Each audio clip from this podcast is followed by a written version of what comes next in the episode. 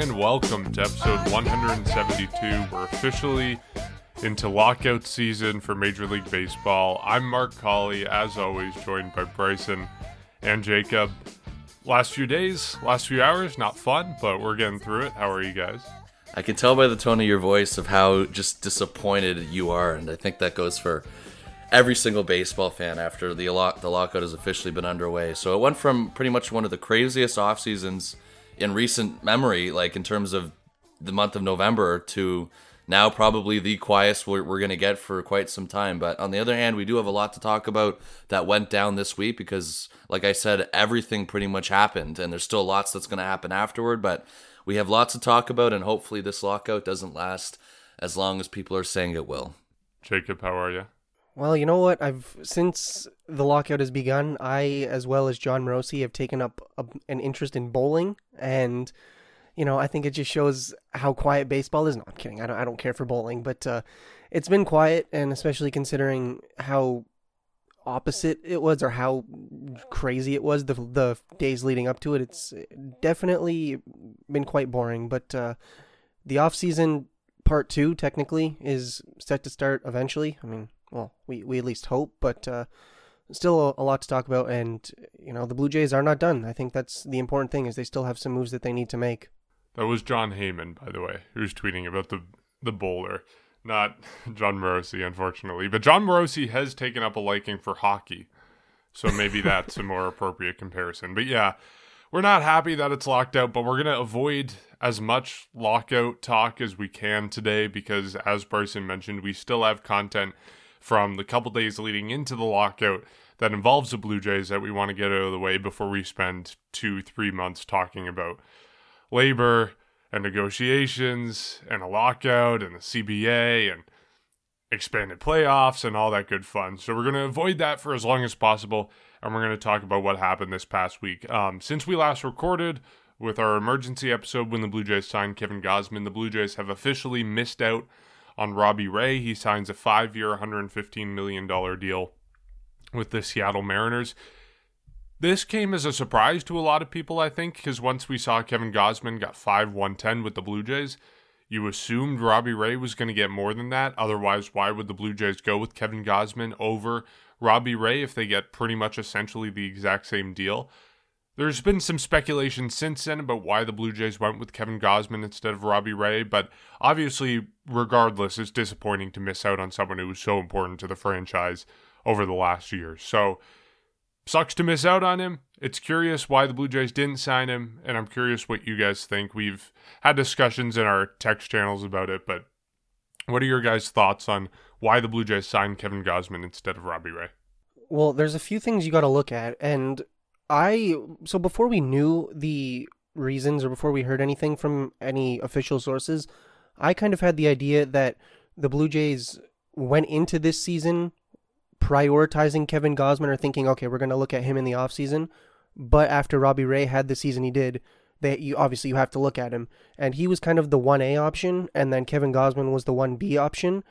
And in those discussions, we did eventually hear that things weren't going the way the Blue Jays had hoped. That with Robbie Ray's camp kind of saying this uh, this other team has given us a better offer than what you're giving, which was not true. This was done to then raise the Blue Jays offer, which who knows what the, the Robbie Ray's camp easily could have then gone to the Mariners and said the Blue Jays have given us this contract. Can you give us this? And they were just trying to give him the the best contract for their client, which obviously makes sense. But if you're the Blue Jays, you're looking to actually sign a deal it wasn't really going the way it looked like it was going to. So they said, okay, we're done with this. We're looking at Kevin Gausman. And as we discussed in the, the last episode, they're pretty much the same pitcher. One just throws from the, the other hand. And, you know, they've had somewhat good track records throughout their career, little uh, little bumpy, but last season they were both fantastic. And honestly, I it is what it is. Like you, you want Robbie Ray to stay here, but if you're if you're able to get Kevin Gausman, who's pretty similar in terms of pitch style and and pitch uh, repertoire and and track record, all that type of stuff, it's fine, honestly. And I just wanted one guy to to stay with the Blue Jays and or or at least to come to the Blue Jays. And if you don't have Robbie Ray, at least you have Kevin Gausman. And this rotation, at least for next season, and then has or at least for the next two seasons, has five guys essentially locked in it, and for the next four or five seasons has four guys locked in it. So I'm honestly I'm not worried, or, or I'm not I'm not as upset as I as I would have. Obviously, it, it it did feel a little bit upsetting to see the news be official that Robbie Ray went to the Mariners, but whatever. Honestly, the, the team they got uh, an equivalent pitcher, and at that point, I think you have to be happy with it. Yeah, I look at it from a lot of things, and initially, when you thought of it, too, um, we had the expectation that Robbie Ray was going to be signing after whenever the the new CBA was going to be done. But something changed in those maybe few days. Who knows how quickly it was?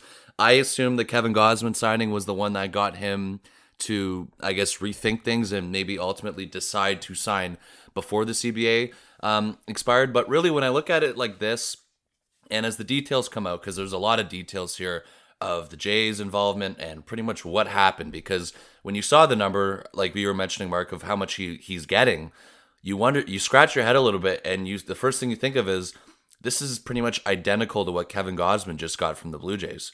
And if that's the case, why did the money go to Kevin Gausman and why didn't it go to Robbie Ray? And that's pretty much, I think, what every fan was thinking right away. I personally thought he was getting more as well um, than 23 a se- uh, 23 million a season. I thought he was going to get a little bit more than that. But uh, it turns out he got pretty much ad- identical to what Kevin Gausman got, just a little bit more though, uh, from in total. And for me, after kind of reading all of the details and what happened, it seems to me that the only reason why Robbie Ray isn't a Blue Jay anymore is because of Robbie Ray. Um, and I'm just going to explain that because, first of all, I give full credit to how this was handled by Mark Shapiro and Ross Atkins. This team is done being a punching bag for leverage, and we've seen it time and time again. And after hearing the details, what I'm a little bit disappointed is, even though it's fair game and that's pretty much how negotiations work, it seems like Robbie Ray and his agent were using the Blue Jays for leverage.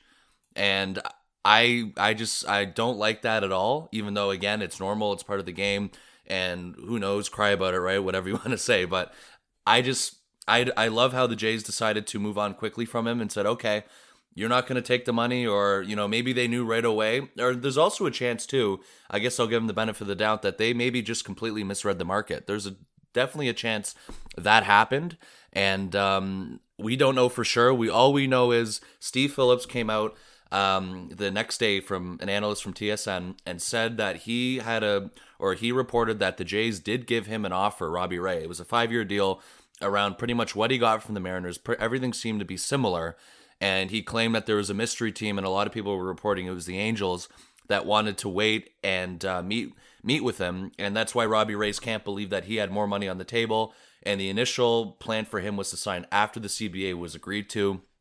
Obviously, that quickly changed after what happened uh, with Kevin Gausman, and I'm pretty sure that maybe where was the sign or the signal for him to reassess things. And um, I guess something with the Mariners came out very quick in terms of the negotiation and all that. So I don't know what happened, if he really misread the market or he was trying to use the Jays leverage. But when you think of it like this, for if you're gonna let's just say you're gonna wait until after the CBA expires, there is a very good chance that you lose out on Robbie Ray and Kevin Gausman at the time because the one thing we knew about Gausman, and this is what made it very tricky. Obviously, the CBA is pretty much one of the main reasons for this, but Gausman was ready to sign before the CBA expired. So if you're going to go into the lockout and let's just say Kevin Gausman doesn't sign, and then you're going to come out of the lockout and you're going to take the risk of losing both we're sitting here in a couple of months' time when spring training starts, and we're having a much different conversation of how the Jays lose out on Robbie Ray and Kevin Gausman. This was a 1A, 1B kind of decision. I think Jacob nailed it head on with that. I think after Robbie Ray decided to, whatever the heck the tactics they were using, I think the Jays said, okay, we're not, you know, it's fine. We're going to go on. We're going to move on to Kevin Gausman. And then the deal with Kevin Gausman got done. I have nothing wrong with how the Jays handled this. There's a lot of people wondering why the Jays didn't do this and why he's not back. There's your answer: is that the, I, the Jays didn't want to lose out on somebody like Kevin Gausman, who was a quick pivot. It wasn't even a plan A, plan or it was a plan A, plan B, but it was a very close one to two. And at the end of the day, I think the Jays also feel a little bit more comfortable giving Kevin Gausman a long term offer, taking a bigger bet on him long term. And uh, when you look at it, though, you're going to miss Robbie Ray, everything he did in his um, his year and a bit with the team. We all know he was a Cy Young Award winner last year with the team, and um, just it's going to be a big loss. But however, you're replacing him with somebody who's just as good, if not better. And a lot of people are saying that long term, you can make that argument that Kevin Gausman is just as good as Robbie Ray. There's a pretty good replacement there, so that's why. At the end of the day, I am happy with how this was handled by the front office. You can't be too passive aggressive on this and let or let, take the chance of losing both. Right after Robbie Ray quickly decided, okay, we're gonna wait, we're gonna wait. The Jays said, great. They completely pivoted quickly, and they went right after Kevin Gausman. I have no uh, criticism of them whatsoever on how this was handled. Yeah, I have no qualms with how the Blue Jays handled this or how Robbie Ray and his agent handled this. I know, Bryson, you sound like you're a little upset with the fact that the Blue Jays may have been used as, you know, like a bargaining chip, but it's part of the game. Everyone does it. It's just part of negotiations that you're going to try to hike the price up. You know, a lot of people speculating that Max Scherzer was trying to do that with the Mets, trying to get them to hike their price up so he could get the, the Dodgers or the Angels or one of those teams to hike their price up and he could get into a bidding war. It's just part of the game.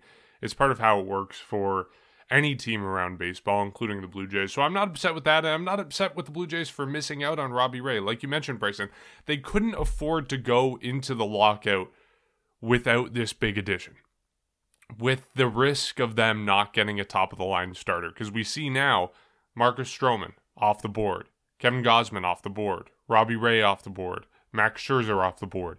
So many of the top 10, 15, 20 free agent starters are off the board already so the Blue Jays couldn't afford to wait until after the lockout to add in that regard, which is one of the biggest areas that they need to improve this offseason. So they couldn't afford to wait. But I think there's a couple factors that we've kind of alluded to that could be the the deciding factor about why the Blue Jays went for Kevin Gausman instead of Robbie Ray. I think the first is the most obvious is just that they like Kevin Gausman more than they like Robbie Ray.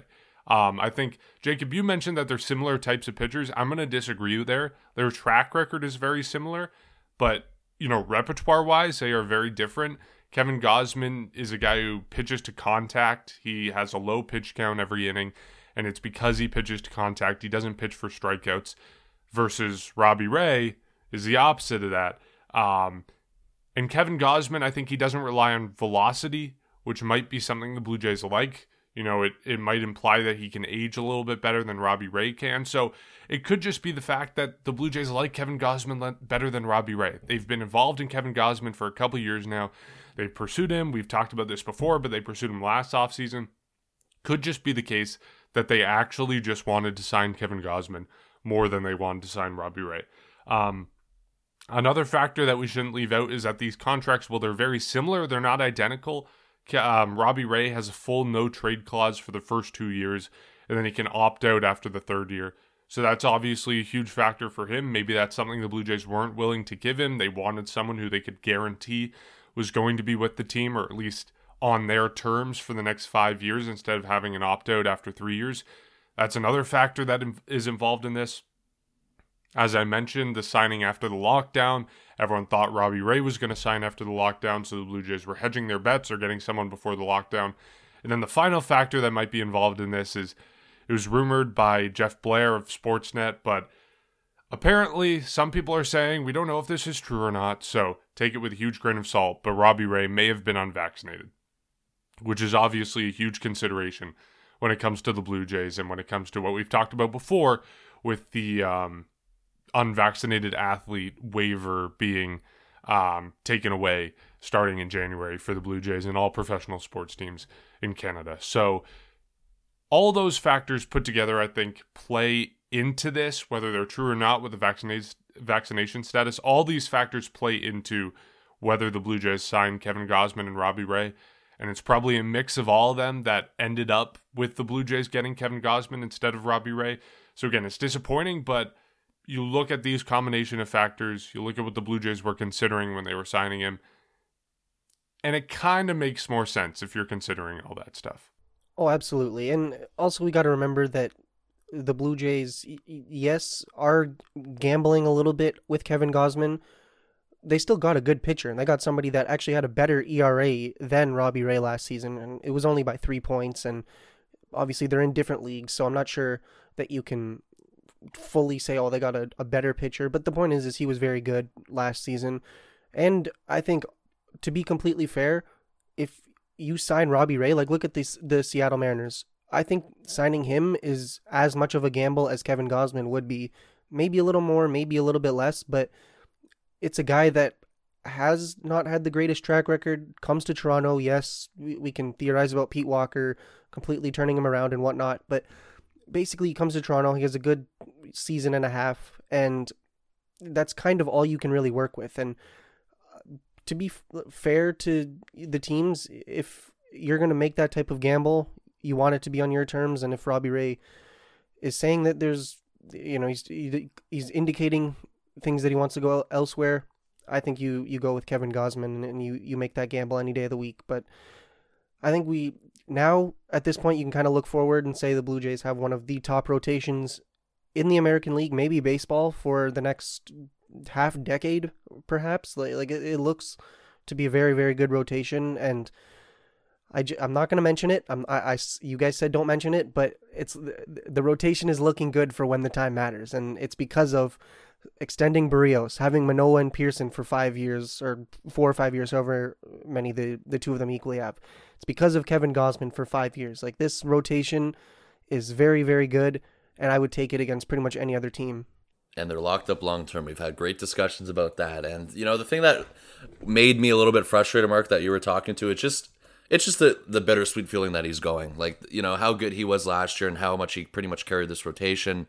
And just to know that he's not going to get run support in Seattle, he's going to get pulled out of the game, and he's probably, you know, that's that's what I've been seeing on Twitter, which has been pretty funny. But either way, um, I, I do think that uh, this was solid. This was a solid move, regardless of his vaccination status or not. That's something that had to be in consideration because you know we know the the new rule if you agree with it or not that's coming into effect at some point in January like you were mentioning the exemption is gone you now have to be vaccinated in order to play in this country and uh, that goes pretty much for every sport uh, no matter what sport it is so that's why um, it's definitely an important factor with that and for Kevin Gausman, too like he was talking about in his interview if you guys saw it that he was expecting Ross Atkins to call him, and it's like he, I think he said he almost smiled when he saw him calling him, so or his agency. So that's a, you know, that at least it shows the mutual interest was there, and it shows Kevin Gausman even through his ups and downs, is they were even calling him before you know this great performance from him in 2021 this was a team that's always wanted him and have always been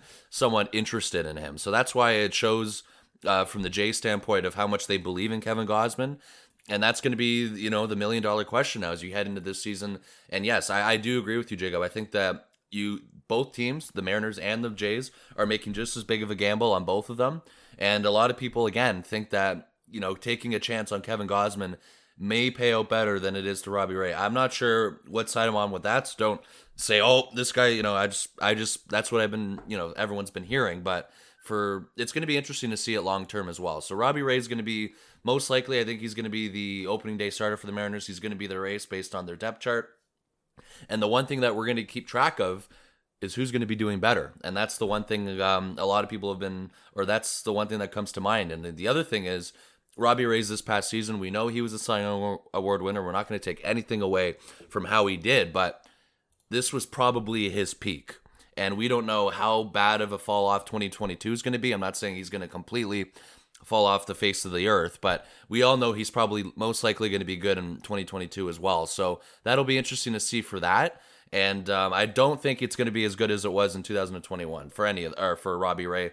And um, you you can make the same case for somebody who else somebody else who left, which was Marcus Semien. But my question to you guys is because you know I, I like I like asking these questions is I guess out of a pers- uh, maybe a, no I'll just ask you this out of both guys next year without take away the biasy or anything like that, who's going to have a better year next year? Will it be Kevin Gausman or will it be Robbie Ray? I want to oh, hear man. Mark go, uh, go first. uh, throwing me under the bus. Um, geez, that's a difficult question. It's a it's a are, tough. Are you considering like individuals? I'm obviously yeah, like individual that, numbers. Yeah, yeah, individual stats. Yeah. I think I'm gonna go Robbie Ray just because of Kevin Gausman's second half numbers, the fact that he's probably going to pitch a little bit worse in the Rogers Center in the AL East versus Robbie Ray, who's getting out of the Rogers Center. He's getting it out of the AL East. and he didn't have that second off, half drop off as Kevin Gausman did. So I think I'll go Kevin, uh, or excuse me, Robbie Ray, but it's not clear cut either way. I'm I'm still on the fence a little bit. See, I think Kevin Gausman is gonna overall have the better season in terms of longevity and how far he goes into October and whatnot. Now, yes, that's obviously somewhat out of his control, but I think in general, Kevin Gausman will have more success. But I think Robbie Ray's numbers will be a little bit better. And the thing is, is you don't even need a two. I think his ERA was two eighty one. You don't need a two eighty one starter or, or ERA starter. Yes, it's beneficial, but considering you have four other guys that could put up similar numbers, and you have a team built around destroying other teams' pitchers, all Kevin Gausman has to do is put up a three ish ERA, and and he's good. Yeah, I, I agree with that. I think um, you know this is this obviously take this is different than asking long term. So I'm talking about short term for the next couple years. I do think Robbie Ray will probably have the edge in numbers. However, regardless if you think it's relevant or not, I think Kevin Gausman's going to get more run support. He's going to win more games. I think it's fair to say that. But you know, long term, that's also going to be a great question asked. But five years down the road, we're going to have to. It's going to be a while from now, so we'll see how either contract pans out. But the one thing I'm happy, and it goes back to about 10 minutes ago, is they're coming away with one of these guys and they're not taking the chance of losing out on both. So that's why um, I'm happy with how this definitely was approached by the Jays. And we all know coming out of this next lockout, they're going to get right back at it. And I think pretty much every team will. So there's definitely lots of uh, moves ahead of them whenever this lockout will end. Bryson with the tough questions this morning. He's stumping us. Um, but let's move on to one of I guess, the crazier rumors we've ever seen, especially this offseason. But um, apparently, the Blue Jays could be interested in or have interest in and could sign none other than Canadian Freddie Freeman, which. I mean, right from the bat, we talked about this in our offseason preview. I think I mentioned I would love to sign Freddie Freeman. I think it would be absolutely incredible, but he has no place on this team. And that's kind of where we still are right now. It makes no sense for the Blue Jays to add this guy, even though it would be so awesome. He's a first baseman, he's Canadian, which is the selling point for him, or half Canadian, but he's a first baseman, and the Blue Jays have no need for a first baseman right now. They need an infielder, they need a guy on the left side of the infield, they need a left handed hitter, but they don't need a first baseman, and that's where the problem arises for the Blue Jays. So, I'm curious what you guys think, whether you guys think it's actually possible, whether this rumor is just a bucket of crap in terms of its reliability, or whether you think the Blue Jays could actually sign Freddie Freeman and either have him split DH first base roles with Vladdy, or you move Vladdy over to third base again to make room for Freddie Freeman. I don't know. To me, this rumor makes no sense, but I'm curious whether you guys think there's actually a shred of possibility to it happening here's the thing. I think there's a legitimate shot that the Blue Jays aggressively pursue him, but the thing is, is you, you obviously he's a first baseman. Blue Jays have a first baseman who's very good. Obviously, he's offensively. Vladimir Guerrero Jr. was second in MVP. He's easily one of the best, if not best, hitters on the planet. He's not a bad first baseman either, and I know it took him a half a year or whatever you want to call 2020 to get used to things. He was not very bad, or he was not bad at all this season. He was really good at first base. The thing is, though, I think it was very clear when he was moved to first base that there was interest, at least on his side, to get back to third base. And obviously, he's uh, we can see on social media he's working out all throughout the offseason, which is expected. But we can see that his training is continuing. It was ridiculous the last couple seasons. He's completely turned his. I mean, I don't want to say he's turned his career around because it, it just started, but considering what we expected out of him when he first came up, he's become a lot better. But the thing is, is with that in mind, maybe you can afford to move him to third base, bring in Freddie Freeman, and then call it an off season. I don't know how eager I am to see that because, I mean, is Vladdy capable of playing third or relearning third? Yeah, obviously, but I'm not sure if you want to continuously move him. Like you look at the the debate with with Semien and, and Bichette and Biggio, how Biggio's it seems as if every year he's got a new primary position. I don't know if I want that with Guerrero, but I think it's something you have to at least consider. And if you can lock Freeman up for three to five years, whatever he's looking for. I think he's actually looking for more than that. But if you can lock him up and say, Vladdy, you're staying at third base, and obviously you can't guarantee things because things change. But if you can have him there, I think it's something you have to at least consider. The problem lies then with, or I mean, I've mentioned a lot of issues. You got to move him, but then you think you've now dished out a lot of money over the last two seasons with a lot of guys on rookie deals and not even that arbitration. Like obviously, uh, all these players like Bichette, Vladdy, they're all gonna see a bit of a pay raise, even if it's not the thirty million that they could command. But eventually, after arbitration, they're going to command more money. And I just wonder, would signing Freddie Freeman and Kevin Gausman and George Springer and all these guys who are very good and very established players, would that take away from your ability to to sign your your rookies or, or the guys on rookie deals and I think eventually we're going to see that maybe with Gurriel or Hernandez. Not not to say that they're definitely gone, but we're going to see that eventually where guys are, or at least the the front office is going to have to make decisions. Are these guys capable of staying, and can we afford them? That's I think the the big question is if you can pursue Freddie Freeman, you think you have a legitimate shot. Absolutely go for it. You just got to work on does that move make sense for your future and signing the guys that you have right now and uh, what are you going to do with Guerrero? Because at this point, I think if you're going to move him to third base, leave him there, and that's it. Don't don't say okay now you're going to play first base or you're going to split time or anything like that. Just have a relatively clear cut answer for him and. If the Blue Jays are able to do that, I mean, it's nice to see Canadians. We've seen Brett Lawrie, uh, Russell Martin, you know, we've seen, and Michael Saunders. You know, it, it is nice to see. I just, I think this could be a very scary team if if that were to happen. Yeah, as much as the Jays have a lot on the books right now, they're also going to have people coming off though. When Hyun-Jin Ryu's got a couple years left, Randal Grichuk's contract's expiring. So as much as they have a lot on, there's also a lot that's going to be coming off. So that's why I'm not as worried as you are as of now with that. I do think there's going to have to be tough decisions made, and we all know at the end of the day you can't keep everyone, and how that impacts people more like Gurriel or Teoscar Hernandez is the, the one that kind of intrigues me a little bit more because I think those guys, there's going to have to be a lot of decisions to have to be made around that. But we're still a couple years away from that. And this core is still here for the next two years in terms of those two guys in particular. But for Freddie Freeman, I think I agree more with Mark. I don't, as much as it's crazy for me to shoot this down because of how good he is and you know he's Canadian or you know dual citizen with Canada. I just I don't see it happening. I I would be shocked. First of all, I'd be shocked if he left Atlanta. I think he goes back to Atlanta. There's no, I just don't see a way that Alex Anthopoulos lets him go. However, the only other team we've really seen that has interest in him, other than I guess if you want to put the Jays in this category, is the Yankees, and that definitely concerns me a bit. I, out of all teams for Freddie Freeman to go to, him wearing pinstripes is not like it's not allowed to happen. I can't live with him in this division for the next six years, and I think that's what he's kind of looking for. I think uh, the reported deal that he was looking for, the projected deal, was around six years, 180 million. So it's not about if the Jays can give him the money because I think they can. It's more about moving Vladimir Guerrero Jr. again. And, you know, we know that he wanted to go back to third base originally, but it was also reported at the All Star game. I think Hazel Mae was the one that said it, is he kind of backed off of that train to go back to third base. And I'm pretty sure he, from what she said, you know, not to quote her word for word, but he pretty much said something along the lines of he's comfortable at first base, he wants to stay at first base, and quite frankly, he's a better first baseman. I mean, we know how comfortable he looked in 2021.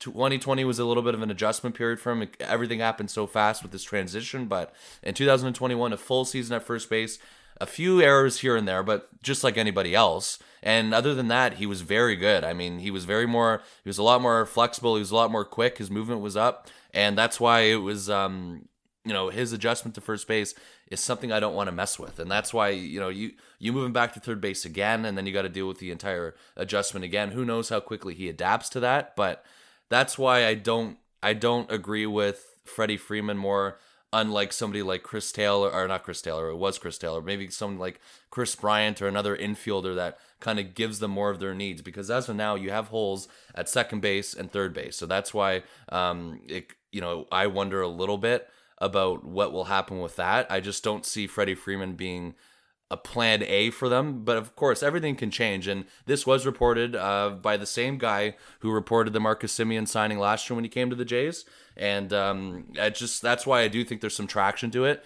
And it was uh, it was Carlos Bay Carlos something. Mark, you can correct me in a couple minutes, but he reported it, and he also reported the Yimi Garcia signing. So, you know, he he's been right before. So I do wonder how legitimate this is, but I do think there's some traction to it. I just don't think the Jays are kind of going full head on steam with Freddie Freeman. I think they're kind of maybe just checking in, evaluating the market like they do with a lot of the guys. So Jacob, don't fall asleep on me here, but uh, you know, with Freddie Freeman, we'll see what happens with that uh, after the lockout uh, occur or the lockout ends. I just for him at first base, I I don't see it long term. You got to move Guerrero again. I don't know. Yeah, it was Carlos Berga, I guess, or Berga, B A E R G A, who reported it. And I also think he was the first one on the Yimi Garcia deal with the Blue Jays as well. So, like, there is a track record of him telling the truth. And I don't doubt, like, we know how the Blue Jays front office works. I don't doubt the fact that the Blue Jays have checked in on Freddie Freeman. Like, I'm almost 100% confident that they've called up his agent and said, what are you asking for? What would it take to get this guy to come here? They have I, I don't think they've offered him anything yet, but I, I'm sure they've checked in and seen what the market for him is like. And Bryson, I'm right there with you in the fact that I don't care what the contract is. Like if it was seven years, 175 million, kind of like what Marcus Semien got, I would give him that in a heartbeat if it wasn't for Vladimir Guerrero Jr. If it wasn't for the defensive problems that the Blue Jays have fitting Freddie Freeman in, I would give him whatever he wants. You know, he's, to be honest, Blue Jays are not one of my favorite players in baseball. He's Canadian. He has an awesome personal story.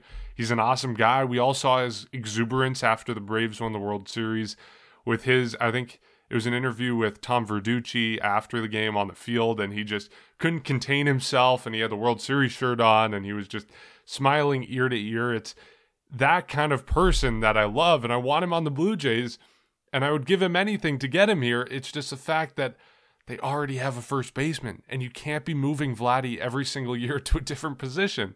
So that's why I don't think this works. And it breaks my heart that it doesn't work. And it breaks my heart that the Blue Jays are tempting us and saying that they're interested in him. And yet it doesn't line up. So yes, I would love for it to happen and be so amazing, but I think the ramifications of it just don't make sense for this team. It doesn't make sense to move Vladdy to third base. It doesn't make sense to limit your defensive versatility by having Vladdy and Freeman bounce around at first base and DH. It doesn't make sense to have a dedicated DH, if you're going to do it that way, dedicated DH and Freddie Freeman, who's entering his age 33 season, who's going to be locked up for the next seven years when you might be having, you, you know, his contract might become an albatross and you're stuck with him at DH until he's what, 38, 39? Like that doesn't make sense for the Blue Jays. It doesn't make sense for them to do that. And uh, it breaks my heart to say that because I want him on the Blue Jays. I love him. He's one of my favorite players in baseball, if not my the favorite player that I have in baseball. It's just it doesn't make sense for the Blue Jays. And it's sad to say it, but it doesn't make sense. See, I just wish there was not a lockout because then we would at least have answers or we could see the rumors because at this point it's just us theorizing because it you can't do anything like teams can't contact players player or, or they can't yeah contact free agents players can't go to the facilities players can't use their MLB related pictures on their profile so everyone's changing their profiles like at this point it's almost as if uh, baseball is like that unlockable character at a video game or in a video game that you just you haven't unlocked yet. I'm just waiting for Major League Baseball to come back because I want to see these rumors. I want to see them continue and I want to see what the Blue Jays do because at this point, like we've mentioned, the offseason is mostly done for them. We just need one more guy, presumably an infielder. We just need it to happen. And at this point, it, it could be a very long time before we actually see anything happen. Yeah, I just, I, I don't know. Like, I, I mean, it's just it feels so weird to turn this down and shoot this down but i i agree with mark i, I don't see moving him twice or in the span of a couple of years is really good for him but uh, i mean we're gonna see and the, the one thing i do wonder is after this lockout is you know everyone was in discussions with everyone beforehand people were trying to get deals done most of them were you know how what's it gonna look like afterward are teams gonna pick up right where they left off or is momentum going to completely fall off? Like I, that's the one thing I kind of wonder, and I think it's going to be. I, I, think it's a question that nobody really has the answer to. So I'm, it's going to be interesting to see that because we know the Jays other than Freeman, there's so many other infielders that they're interested in, and quite frankly, they need an infielder. Maybe a couple more bullpen pieces. They're far from done after Gausman and extending Berrios, so they're gonna get they're gonna have to get right back in the swing of things, and we don't even know when this thing will end. So it could be in February when they're doing all this, maybe a couple weeks before spring training. But with Freddie Freeman, I again, if you don't see him coming to the Jays, where do you guys see him going? I, I think he stays in Atlanta. Um, I you know I guess the Yankees are a possibility, but we all know that they're also uh, probably in on Carlos Correa. And the one thing about the Yankees too is they were way too quiet before the CBA expired. That's why it worries me that they have something up their sleeve, or maybe they just couldn't get anything going. But that's one of the highlights I had too from with, within the division was the Yankees. It was almost radio silent. Like there was really nothing happening with them. The Red Sox made a couple moves. We know they brought in Rich Hill. They made a couple other minor moves. I think they brought in uh, Michael Wacha from the the Rays last year. So a couple moves from them, not a lot either, but the Yankees just nothing from them. That's why I, I kind of wonder what was going on with that. Maybe they're planning something. Maybe they couldn't get anything going. It's a little bit scary, and I'm sure you guys have seen the memes of Brian Cashman. Every year he does a uh, sleeps one night outside to end homelessness, and I'm sure you guys have seen the memes of him sleeping in response to tweets about, oh, this team's signing this guy, this team's making this big deal and Yankee fans are responding to that tweet with just a photo of Brian Cashman sleeping. But yeah, I think Freddie Freeman stays with the Braves. It makes sense. It's he's a lifelong Atlanta guy. He's gonna stay there. And I saw Jacob, you were shaking your head to the Yankees earlier. Yeah. Freddie Freeman is staying in Atlanta. But let's talk about Kris Bryant. That's the other name that we've seen the Blue Jays connected to. This makes a lot more sense than Freddie Freeman. From a perspective of the Blue Jays' defensive availability, from a perspective of their winning schedule and the window they have over the next few years, signing Kris Bryant makes a more, lot more sense than signing Freddie Freeman. So, as far as that goes, I'm much more on board. I think it'd be a great addition. I think it might be a bit pricey, but that's the case with every free agent. So, there's not much you can do from the Blue Jays perspective. But yeah, I'm much more on board for the Blue Jays signing Freddie Freeman because I think it'll um, solve essentially all their problems on the infield as opposed to signing Freddie Freeman, which just creates more problems than it solves.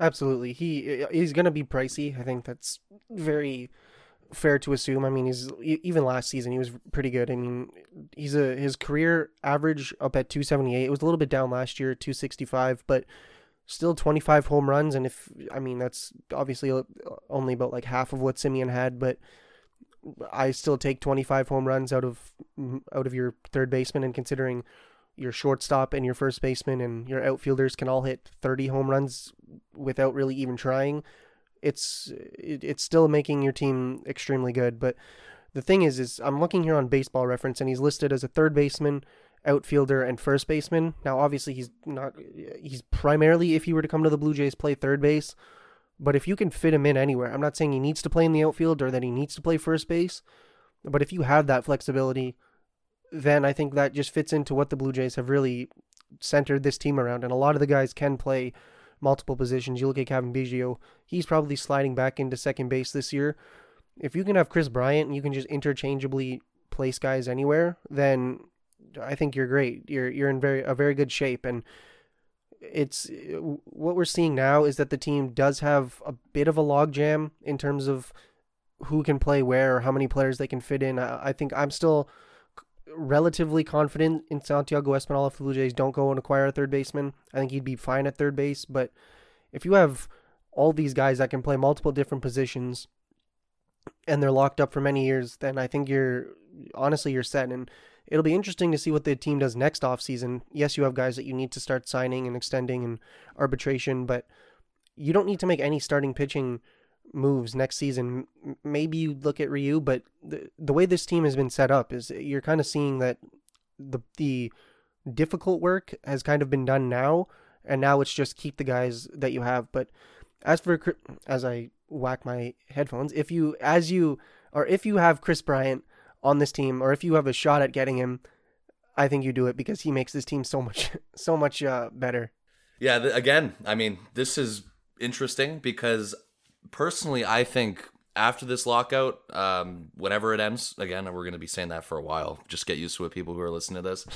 I think the Jays should monitor Kris Bryant, but maybe not as in on him as beforehand because I still want the Jays to try and pursue a trade for Jose Ramirez. I'm sorry, I really do, and that's why you know the trades before the CBA expired was something that wasn't going to happen. We knew that it was more of the free agents that were going to happen. So maybe that changes the Jays' mindset. But I do think, or I do want them to continue to be interested in Kris Bryant. And we know what he brings to the table. And Jon Morosi was also reporting that the Jays were. It appeared they were be they were one of the finalists. Them and the Mariners were teams that were definitely interested. And of course, he's he is from Colorado. Apparently, the Colorado Rockies also became interested too. So I mean, it's it's very it's a very good fit for him here. Uh, 29 years old, uh, last year 265, uh, 353, 481, and 835 OPS, and he fits all the Jays' needs in terms of position or where he can play in the field. He could play in the outfield, first base. You mentioned that, Jacob, but third base is definitely the highlight. Or if he came here, that is probably most likely where he would have played every day. So I mean, altogether, they, you know, we know the infield is still an area of need after the lockout, and you know, you have Cavan Biggio, you have Santiago Espinal, um, Kevin Smith was someone we briefly saw in 2021, and a few other guys. But for me, I'm not comfortable with both Biggio and Espinal starting. Uh, you know, I guess one starting at second base, one starting at third base. I don't like that at all. I think both of them should be platooning at one position, and I think ideally for me, it's they platoon at second base and you go out and get a third baseman or the other way around. But I do prefer them to platoon at second base, which is why adding an infielder is very um, important for them, and that's why it's a massive factor for you know how good they're also going to be next year because you have to replace that bat with Marcus Semien, and you haven't really done that yet. So that's why um, it's going to be something that a, a, a, big necessity coming out of the lockout. And there's so many other guys that are available other than Jose Ramirez as well we know the Jays somewhat have interest maybe in someone like Trevor Story. Uh, Kyle Seager is kind of another option, but I feel like that's more of a fallback plan, maybe more like of a, a, depth move, maybe something that isn't exactly on the top of your charts or you know the top of your list. With all due respect to Kyle Seager, and then of course Matt Chapman, somebody who's being shot by the Oakland A's or will be uh, after the lockout, and Ketel Marte as well as somebody who probably will be uh, or has a good sh- uh, shot of being traded at some point too. So there's a lot of names out there. It's not like the Jays are limited with options. They have a lot, and it's going to be you know a decision of what type of road they're going to go down or what type of pathway. But it appears that Kris Bryant also is a legitimate pathway, and it's somebody that we didn't really mention after the offseason. It kind of came up over the last couple of weeks, and it kind of came out out of nowhere. So a part of that was probably because the the market was accelerating at that point, and really in the infield, a lot of things were moving very fast. We saw Semien go, we saw Corey Seager go, we saw Chris Taylor go back to the Dodgers, and Seager and Semien are going to be teaming up in uh, Texas. So a lot was happening, and a lot was happening very fast.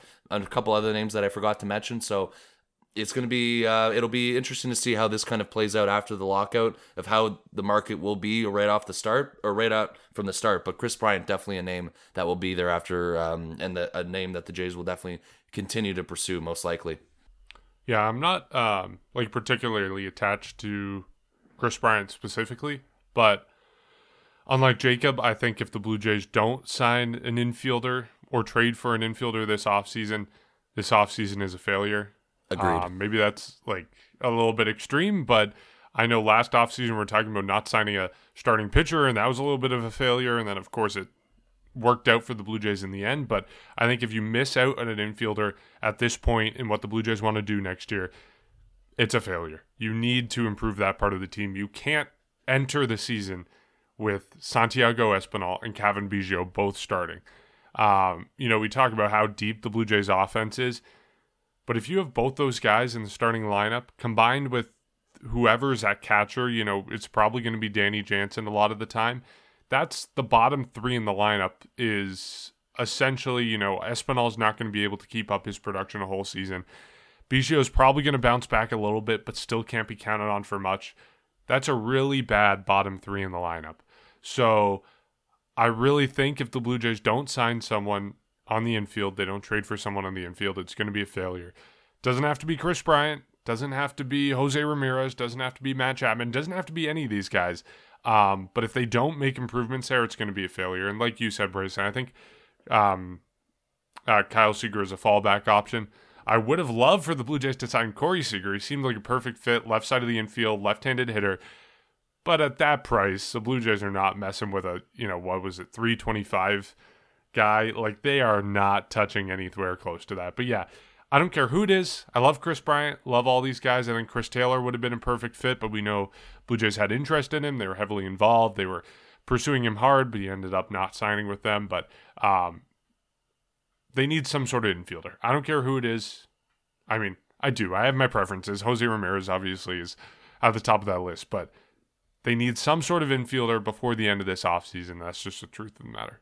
See, I just want to mention that I actually think Santiago Espinal is a bit of an underrated player because I'm not going to necessarily count 2020 because he only or he barely played it. He only played 26 of the 60 games and he was really nobody knew who he was, but he came into this season he played 92 games, so just a bit over half of a season, and most of those games were within the the second half because he he did spend a lot of the first half up and down in the minors. But if you're if you're looking for a, a stereotypical bottom of the order guy, 376 on base percentage last season, 301 or 311 average, a career average of 301 okay, yes, it's a season and a half, but I think that there is a bit yeah, of promise. Yeah, that's the thing. In, like he's not going to be able to do it over a full season.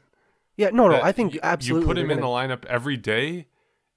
You you put him in the lineup every day, and he's he's in a slump. Like he's not continuing that. I love Santiago Espinal, but I don't think he's that good a player. Before you continue, Jacob, a career total of 282 at bats. Yeah, no, I think it's. I, I'm just saying there's there's we should have a little bit of uh what's the way to put it? We should be watching him a little bit, and obviously we're gonna watch him, but. I think that maybe you give him spring training, you see what he's able to do. I, I'm just, I- I'm not necessarily willing to count him out just yet. I think, yes, they're going to dip. His numbers are going to dip. He's not going to hit 300, and if he is, then he's not going to hit at the bottom of the order. But if you can get a guy that is at least hitting about league average or or better, I think that's that's a perfect fit for the bottom of your order. Yeah, I'm not like no one's counting him out. Like I I love Santiago Espinal just as much as you do, and I'm sure Mark does the same. But here's the thing though, is everyone has a role on this team, and Santiago Espinal's role shouldn't change from what we saw last year. I mean, I think bad things also happen when you try and do that to people like him. You give him maybe a little bit too much pressure and it doesn't exactly pan out. Someone like Biggio too. I mean, he was out the entire year basically. You can't just hand him the keys to start every day. And we don't know what Biggio is going to bring to the table. We have really had no idea. We're all hoping that he bounces back in some sort of way, but you know, you can't, you know, these people need to know their role in terms of Espinal and, and Biggio. And for me, his role is somebody or something very similar to what we saw last year. He's not an everyday player, but he's off the bench mostly. He's coming out. He can play multiple positions. And I like that for Santiago, Santiago Espinal. But for him to start every single day, I just, especially even in spring training, I don't agree with that. I just think it's a step back. And you look at Marcus Semien, for somebody who was as good as he was last year, a finalist for the MVP. We know what he brought. A quick shout out to him because I have no bitterness towards him leaving. I thought he got everything he deserved and he bet on himself, changed posi- position. So I don't know if we were going to talk about him, but I, I wanted to get it out there. So I wish nothing but the best to him. But you know his average or his WAR. We know we we spoke about his WAR. He led the team in WAR, um, and according to Baseball Reference, it was seven point three.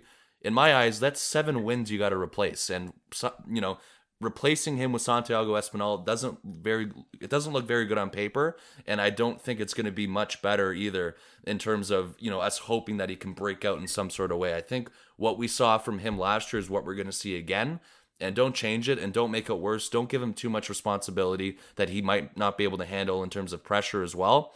Get somebody in the infield to replace Semien, platoon him and Biggio to start things off. And as the season goes on, if he does overexceed expectations, maybe you find more room for him in the lineup. And that's what we saw last year. He was behind Joe Panik for the first part, of the season. The Jays decided to give him more playing time. And by that, you ship out Joe Panik, and that opened the door for Espinal. So that's why you you see how he performs and you maybe evaluate throughout the season, but going into the season is something I don't see happening with them giving him the keys to play every day either. If you go into the season with Santiago Espinal, or even go into spring training with Santiago Espinal as your plan, starting second baseman, third baseman, whatever it is, it's already too late. Like if it doesn't pan out, if he goes into a big slump, which I would expect it to, he's not. He's never started in the majors. He's always been a bench role type guy. If you enter the season with Santiago Espinal being that guy on your roster, it's already too late. You're setting yourself up for failure, and you you know, teams aren't going to trade a big name infielder until the deadline because that's when they're going to get the most offers. That's when they're going to get the most that they can out of this guy. So it's already too late if you're entering the season with someone like Santiago Espinal in the starting role. So again, like Bryson, nothing against Santiago Espinal. Like, love him. He just he has a role in this team, and that role is not as a starter. And the Blue Jays need to replace that production from Marcus Semien somewhere. So I mean, I guess we can wrap up our conversation here, but Marcus Semien, like you mentioned, Bryson, losing out on seven war. I said this at the start of the offseason, but you can assume you're going to make up about half of that from George Springer if he has a full, healthy season. That leaves you with about three and a half, four war you have to make up for. You also lose out on Robbie Ray, but the Blue Jays signed Kevin Gausman, For, so, for the sake of simplicity, let's assume they're equal. They cancel each other out. That still leaves you missing out on Marcus Semien, half a season in Marcus Semien. Where do you make that up? You make up some of that war in having a full season of Jose Berrios okay, then you're maybe missing a win and a half from what you had in 2021. Where do you make that up? And where do you get the additional four or five wins that you need to get to win the AL East or win a wild card spot? And that's the question. That's where the Blue Jays are at right now. And it comes down to adding a top of the line infielder. It comes down to adding a really a couple really strong relievers, and that's where the Blue Jays are at. And maybe it's a back of the line veteran starter. That's where the Blue Jays need to go. Of course, we have a couple months off now. None of it's going to happen immediately, but that's the picture of the what the Blue Jays are going to do moving forward. So I know we're running out of time here, but do any of you have some final thoughts on what the Blue Jays need moving forward into the offseason before we enter full lockout mode for the next few months?